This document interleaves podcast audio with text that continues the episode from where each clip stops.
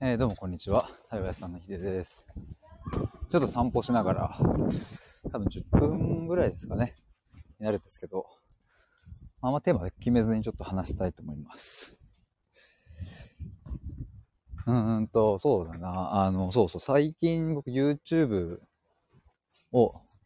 まあ、の、昨日とかも上げたの、もしよかったら概要欄から飛んでみてほしいんですけども、YouTube ね、あの、そうどういう方向性で出していこうかっていうのもちょっと迷ってたりして、この直近の、あ、今日も上げるんですけど、この後、今日と昨日の動画、直近のこの2本っていうのは、えっ、ー、と、全国の聞き手に届けたいという、全国の聞き手の皆さんへっていうなんか、だかそういうの冒頭に言ってるんですけど、あの、まあ、聞き手っていう言葉がちょっとこう曖昧なんですが、まあだから今日の動画ではまコーチングとかカウンセリングとかされてる方みたいな風な言い方はしたんですけど、まああの、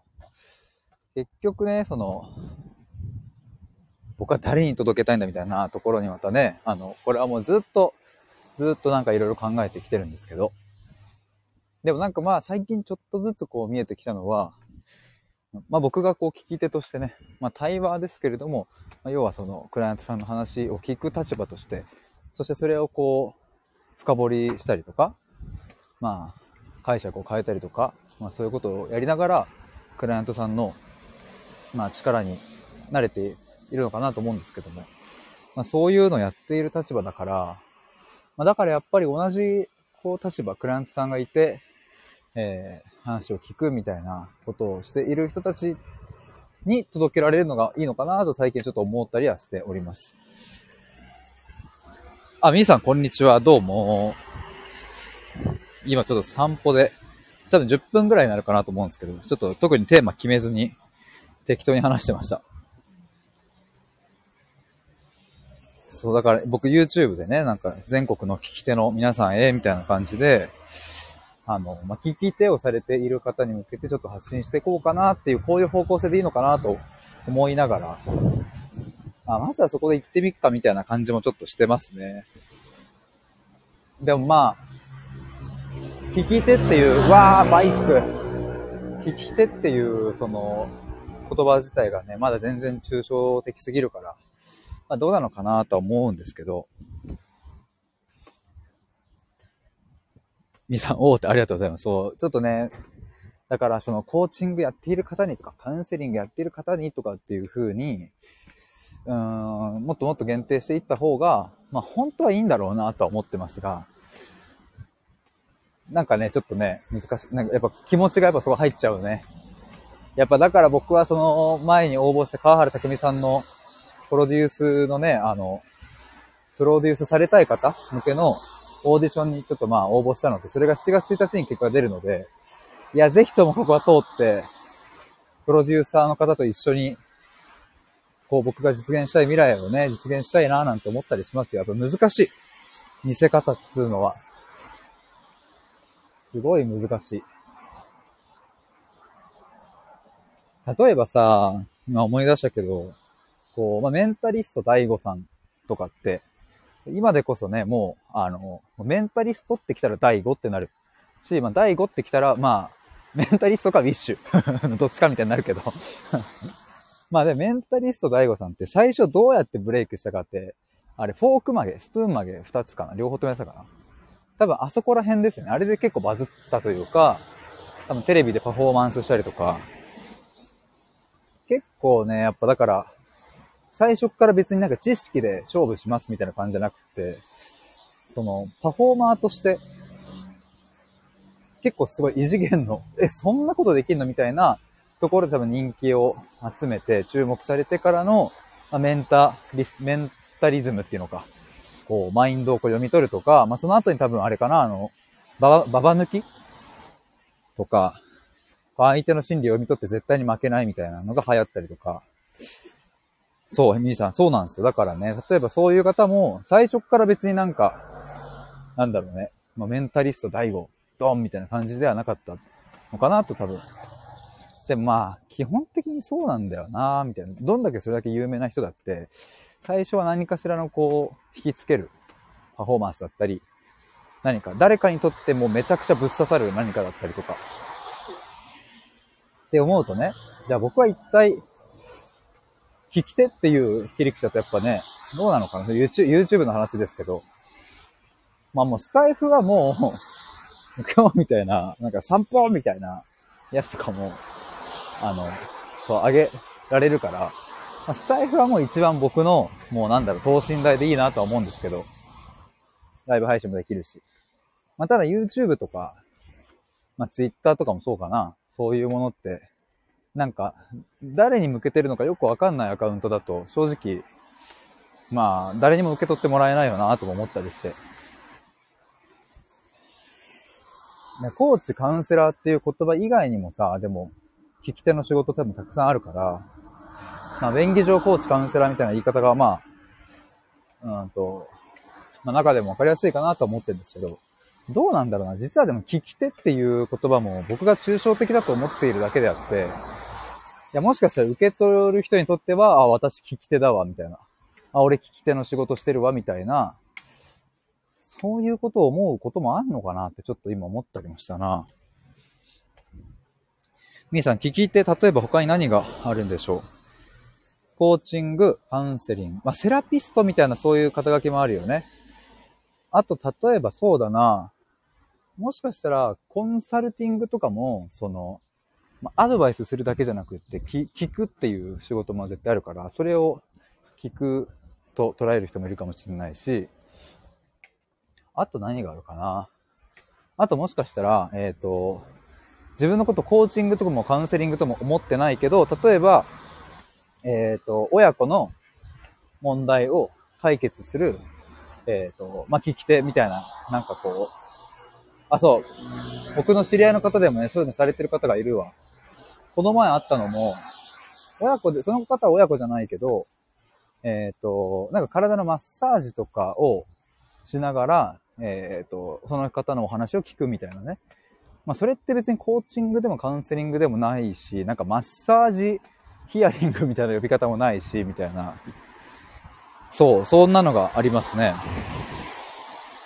だから意外と聞き手のお仕事っていうのは、まあ、世の中にはたくさんあるなと思って。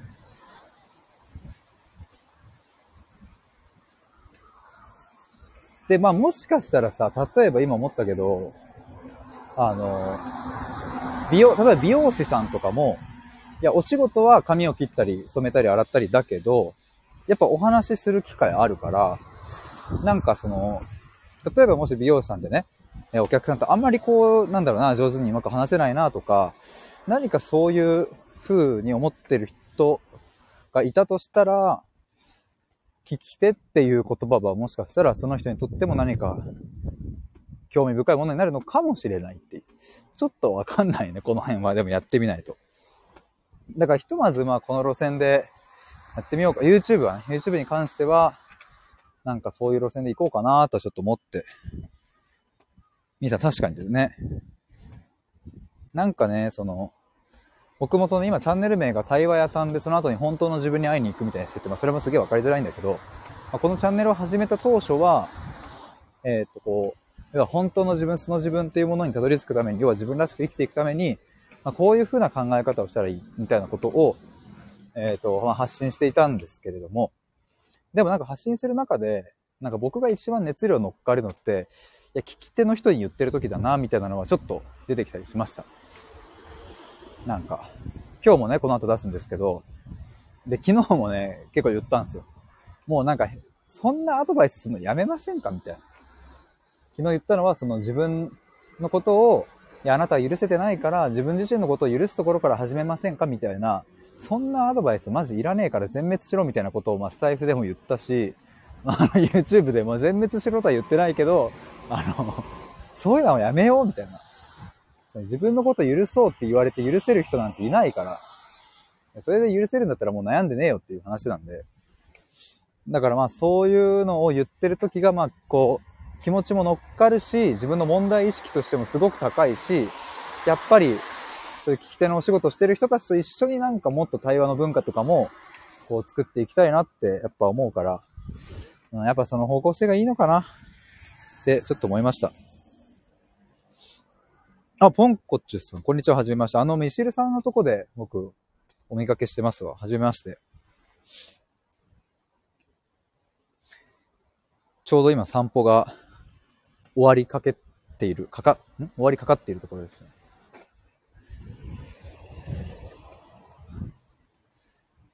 今日はですね、あの、あ、ポンコさん、みーさん、こんにちは、嬉しいです。今日はね、そう、ちょっと YouTube の方向性どうしようかな、みたいな話をしてましたが、まあ、昨日と今日、まあ、今日この後出す動画も、まあ、全国の聞き手に届けたいみたいなことを最初に言ってて、まあ、全国の聞き手に届けたいでちょっとひとまずやってみようかなと思います。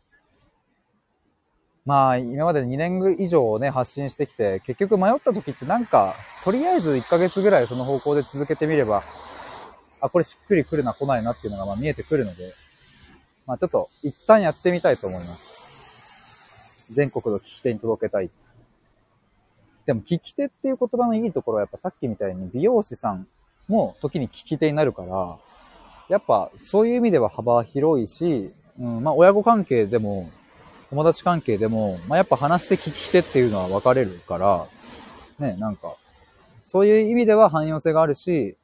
使い勝手はいいなとは思うんですけど、まあただ具体性に欠けるからね、ちょっとどうなんだろう。誰、結局誰にも届かないみたいなことは起こりそうだなと思いつつ、まあ、ちょっとやってみたいと思います。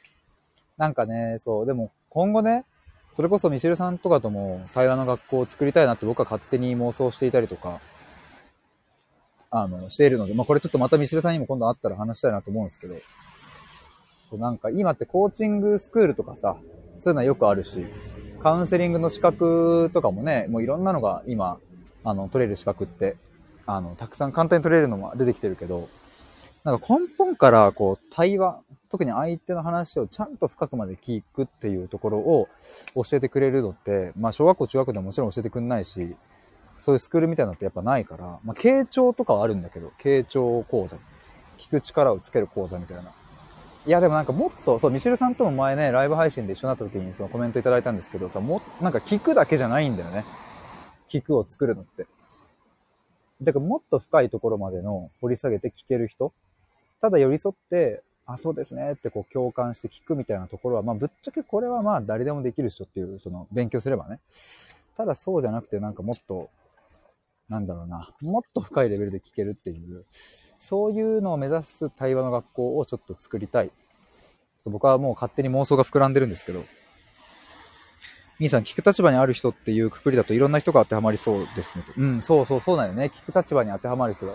と本当にそう。それこそ今お子さんがじゃあ3歳のお子さんがいるお母さんお父さんとかも一応聞く。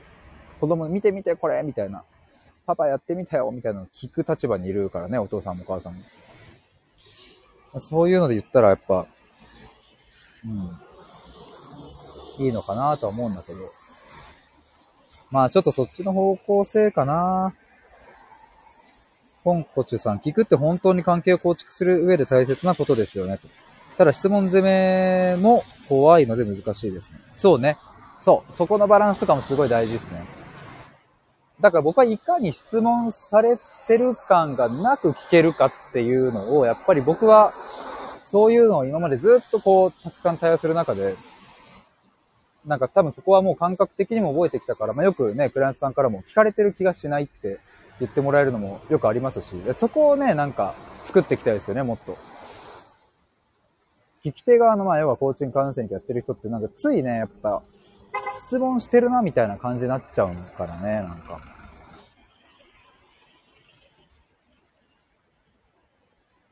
みーさん、目輝かせて、それどうしてなの？とか聞くと楽しいです。それ僕も全く同じですね。あの、全く同じく。ポンコツさん聞かれてる気がして、ね、そうそうそう、みーさん分かれてる。そう。あの、結構これ大、かなり大事ですね。基本目輝かしてたら質問されてる感がまずない。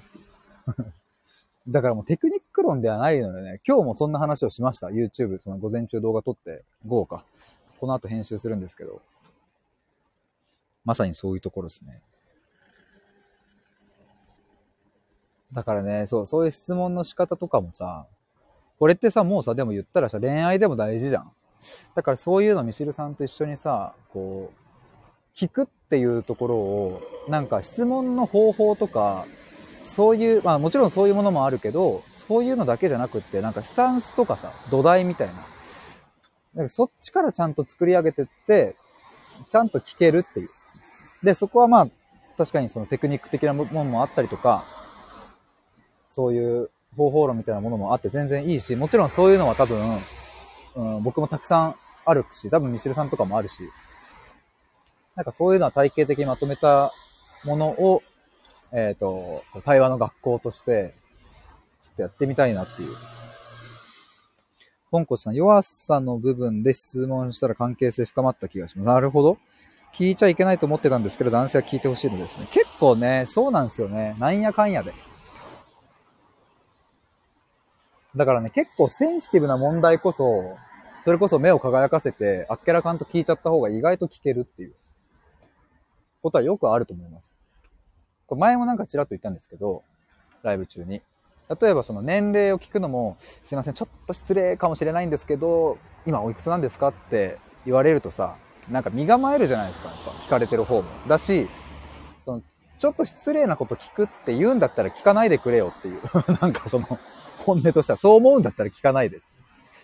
じゃなくて、普通に、え、今おいくつなんですかっていうのを、なんかパッと聞いちゃって、で、なんか、の方が多分聞かれてる方もそんな嫌な感じしないかったりね。まあ年齢はまああれにしてはもうちょっと例えばなんだろうな、親の話とか、家族の話とか、そういうのも、うーんと、なんだろうな、これってもし答えにくかったら答えなくてもいいんですけど、とかっていうように、ちょっと恐る恐る聞くと、多分向こうもこう、ぐっと力入って構えるから、なんかもうちょっとラフに聞けちゃった方がね、なんか本当はいいなっていうシーンは結構あると思う。もちろん前置きが必要な時もある。けど前置きしすぎじゃないっていうのをちょっと思ってる。ポンコチュさん、聞いたのは、なぜ毒親と絶縁したの？なぜタトゥー入れたの？なぜ私にこんなメッセージくれるの？という内容でした。あ、いいっすね。確かに、親と絶縁した話みたいなのもさ、まあ普通にね、パッと聞いちゃうのが一番いいと思うんですよね。うん。まさに。なんかそこにね、なんだろうな、恐る恐る聞かれると、やっぱ嫌な人は嫌だと思う。僕もなんか、恐る恐る、ごめんなさい、これもし本当に答えづらかったら、本当に言わなくていいんですけどとか、なんかもうすっげえ前置きされて、前置き前置き前置きからのこれってどうなんですかって言われるよりも、あ、これめっちゃ興味あるんですけど聞いていいですかつって、これどういうことですかみたいな。それこそ僕はね、母親の話とか、まあ、スタイフでしてるからっていうのもあるかもしれないけど、そういうのを、こう、母親亡くなってるけど、え、お母さんとどういう関係だったのとか、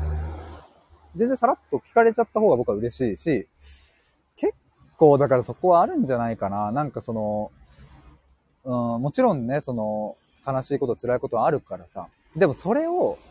想起させてしまうのはやっぱ聞き方の問題だよね。いや、本当に、まあお母さん亡くなって辛い、ね、辛いとは思うんですけど、みたいなことを前置きされたりとか、する方が、ちょっと僕としては答えづらくなるかなっていう。お母さんどんな人だったん？って普通に聞かれたら、え、そうだね、みたいな。ここれこれこうでこうだね、みたいになるけど、まあ今ね、ちょっと話すのは辛いのかもしれないですけれど、みたいな言われると、うん、うーんってなるな、ちょっと。だからポンコツさんがこうやって聞いたのはすごくさらっと聞くのはいいと思いますね。そんなところでしょうか。うわ、気づけば18分やってるわ。つい喋りすぎてしまいますね。ライブ配信だとポンコさん、その後教えてくれてありがとう。今まで辛かったと思うけど、よく頑張ってねと回答しました。いいっすね。なんかそういう対話が。あれか、男性と、なんか、まあ、彼さんとみたいなことなのかな？でもなんか、まあ、何にせよ、そうやって深く話せる関係性っていうのはいいですね。し、聞けるのもいい、とっても最高だと思います。いやそんなところで、僕はちょっとこの後、動画編集をしてですね、まあ、今日のタイトルは、えっ、ー、と、えっ、ー、と、今日のタイトルは、あ、演技を、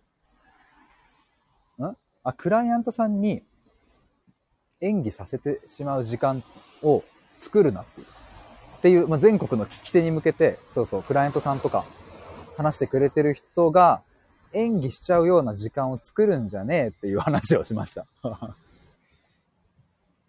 あ、ポンコチュさん、YouTube 頑張ってください。ありがとうございます。頑張ります。ちょっと顔出しでね、話すので、やっぱスタイフとは違ってね、ちょっと若干ビビるところもあるんですけど、でもちょっと言っちゃいました。そんな、あの、あなたが思ってるほどクライアントさんはあれだよっていう、その結構感じてるからねっていう。自分が良かれと思ってアドバイスをしたりするとね、クライアントさんは、ああ、ありがとうございますとかって言って明るく受け取ってくれるけど、それは実は気使われてるからねっていう。そこまで言ってないけど、今日の趣旨とはちょっと違うから。でもそういうようなことです。ミーさん、するな系ですね。そう。そうね。するな系ですね、今日。いや、そんな感じで。いや、ミーさんも最初からありがとうございました。潜って聞いていただいている皆様ありがとうございます。ぜひ YouTube チャンネル登録、高評価よろしくお願いします。ということで以上です。バイバーイ。あざした